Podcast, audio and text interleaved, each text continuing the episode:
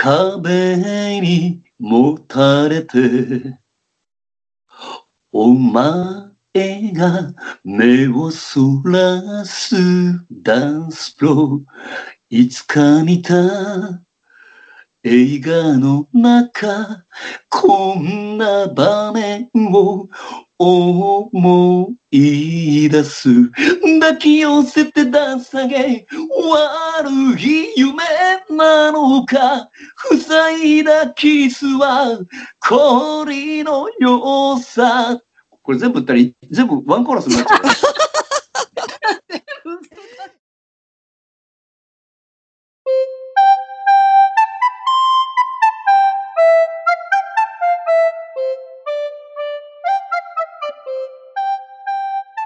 ウリュウさん、頑張れって私たちのスタンスもはっきりしたし、ウリュウさんの目標も聞いたし、だからそれはぜひとも応援に便乗させてもらいたいんで、あの、なんか言ってほしいし、今日はいい話が1回目にして大事な話ができたんじゃないかなと思う。だから、今日、今日のはもしかしたらたくさん使えるところがあるかどうかわかんないけど、またぜひ時間。またまた、いいリュウさん。また1ヶ月後でも2ヶ月後でもいつでも。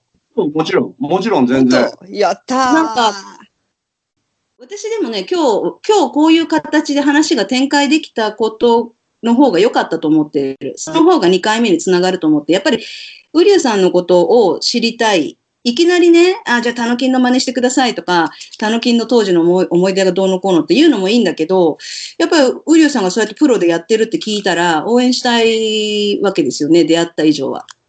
だから、使えるところ、使えない話をたくさんしてるけど、それはそれで私たちの中で温められる話として課題として残ったから、うんうんよかったと思って。本当、行くよ、来年の秀樹ナイト、絶対盛り上げますいね。つ？いつ？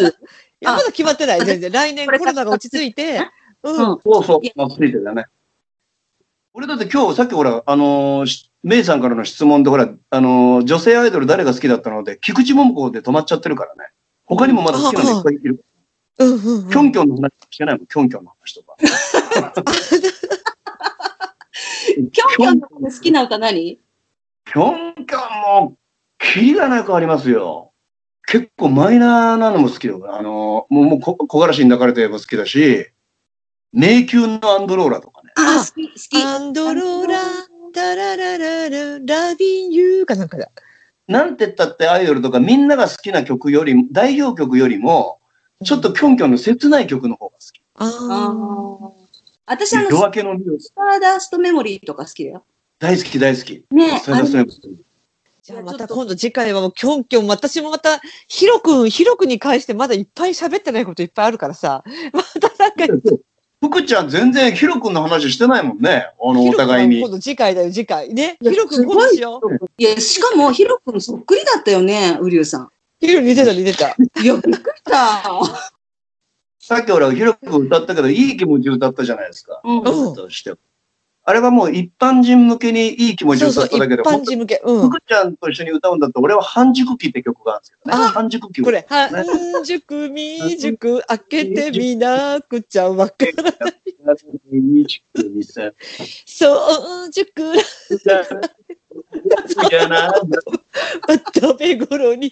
で、一番さ最後に、ちょっと、こう、ちょっと後ろ、後ろをこう向いて、髪をこうするんだね、ブリさん、こう。そうそうそうそうそう。髪を、最後のポーズがこう、髪をこうするのが、半熟期の最後なの。で、B 面が青春ネットワークなの。半熟期の B 面が。青春、あ、え？青春フットワーク、ネットワークじゃない。青春、あ、フットワーそうそう。青春ネットワーク。ク。それ、それ、岡田優子の唇ネットワークと一緒になってる。そうだった。えそうそう。ね、青春はフットワーク、風の速さだよ。森永チョコフレークで、森永チョコフレーク。あのさ、あの、あれだよね、ウリュウさん。あの、半熟期って、アイリンキャラのフェイムだよね。よくご存知で、そう、同じだよね。よくご存知で。あれ、よく盗作で歌えらなかったなと思う。本よく。盗作で。あのね、いいですか？盗作関係の話で。半熟期とフェームよりもっとすごいの俺教えてあげますから、うん。ん。八神純子のパープルタウンって知ってる？うん。パープタウン、パープ、うん。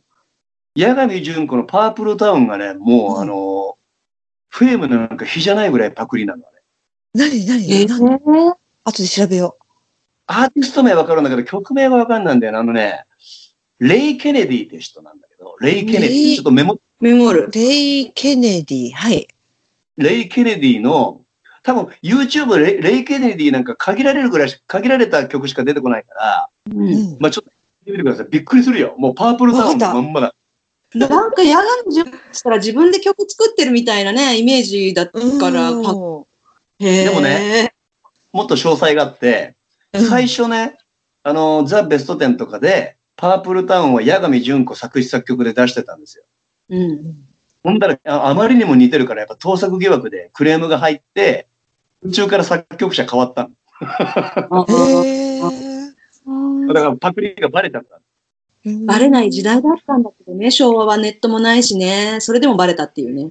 まあ、売れちゃった。相そう当。そう。聞いてみよう、後から。これ切ってからすぐ YouTube 見てみます。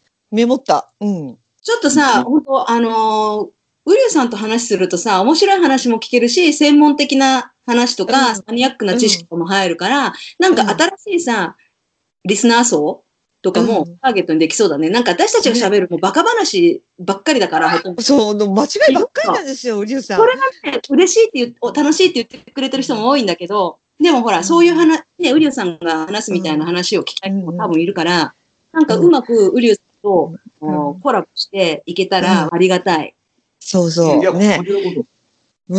だってね、ウルさん、昨日、昨日大きな間違いでネバーエンディングストーリーが好きだって私が言って、ネバーエンディングストーリーって誰が歌ってたっけって言ったら、メイちゃんがね、ネイマールって 言うそれで、でもすぐ気づいて、あ、ネマール、ネマール。ネマール、ネマールだ、ネマールだって。で、結局調べたら、リマールだったのよ。そうそう、リマール。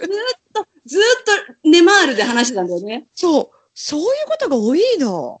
もうね、はっちゃめちゃなの。でも、一応この昭和ハッピーっていうのは昭和思い出し笑いポッドキャストってことになってるから、うんで、時々福ちゃんが、あの、昭和の極悪事件の話をしたり、ああ、そうそうそう。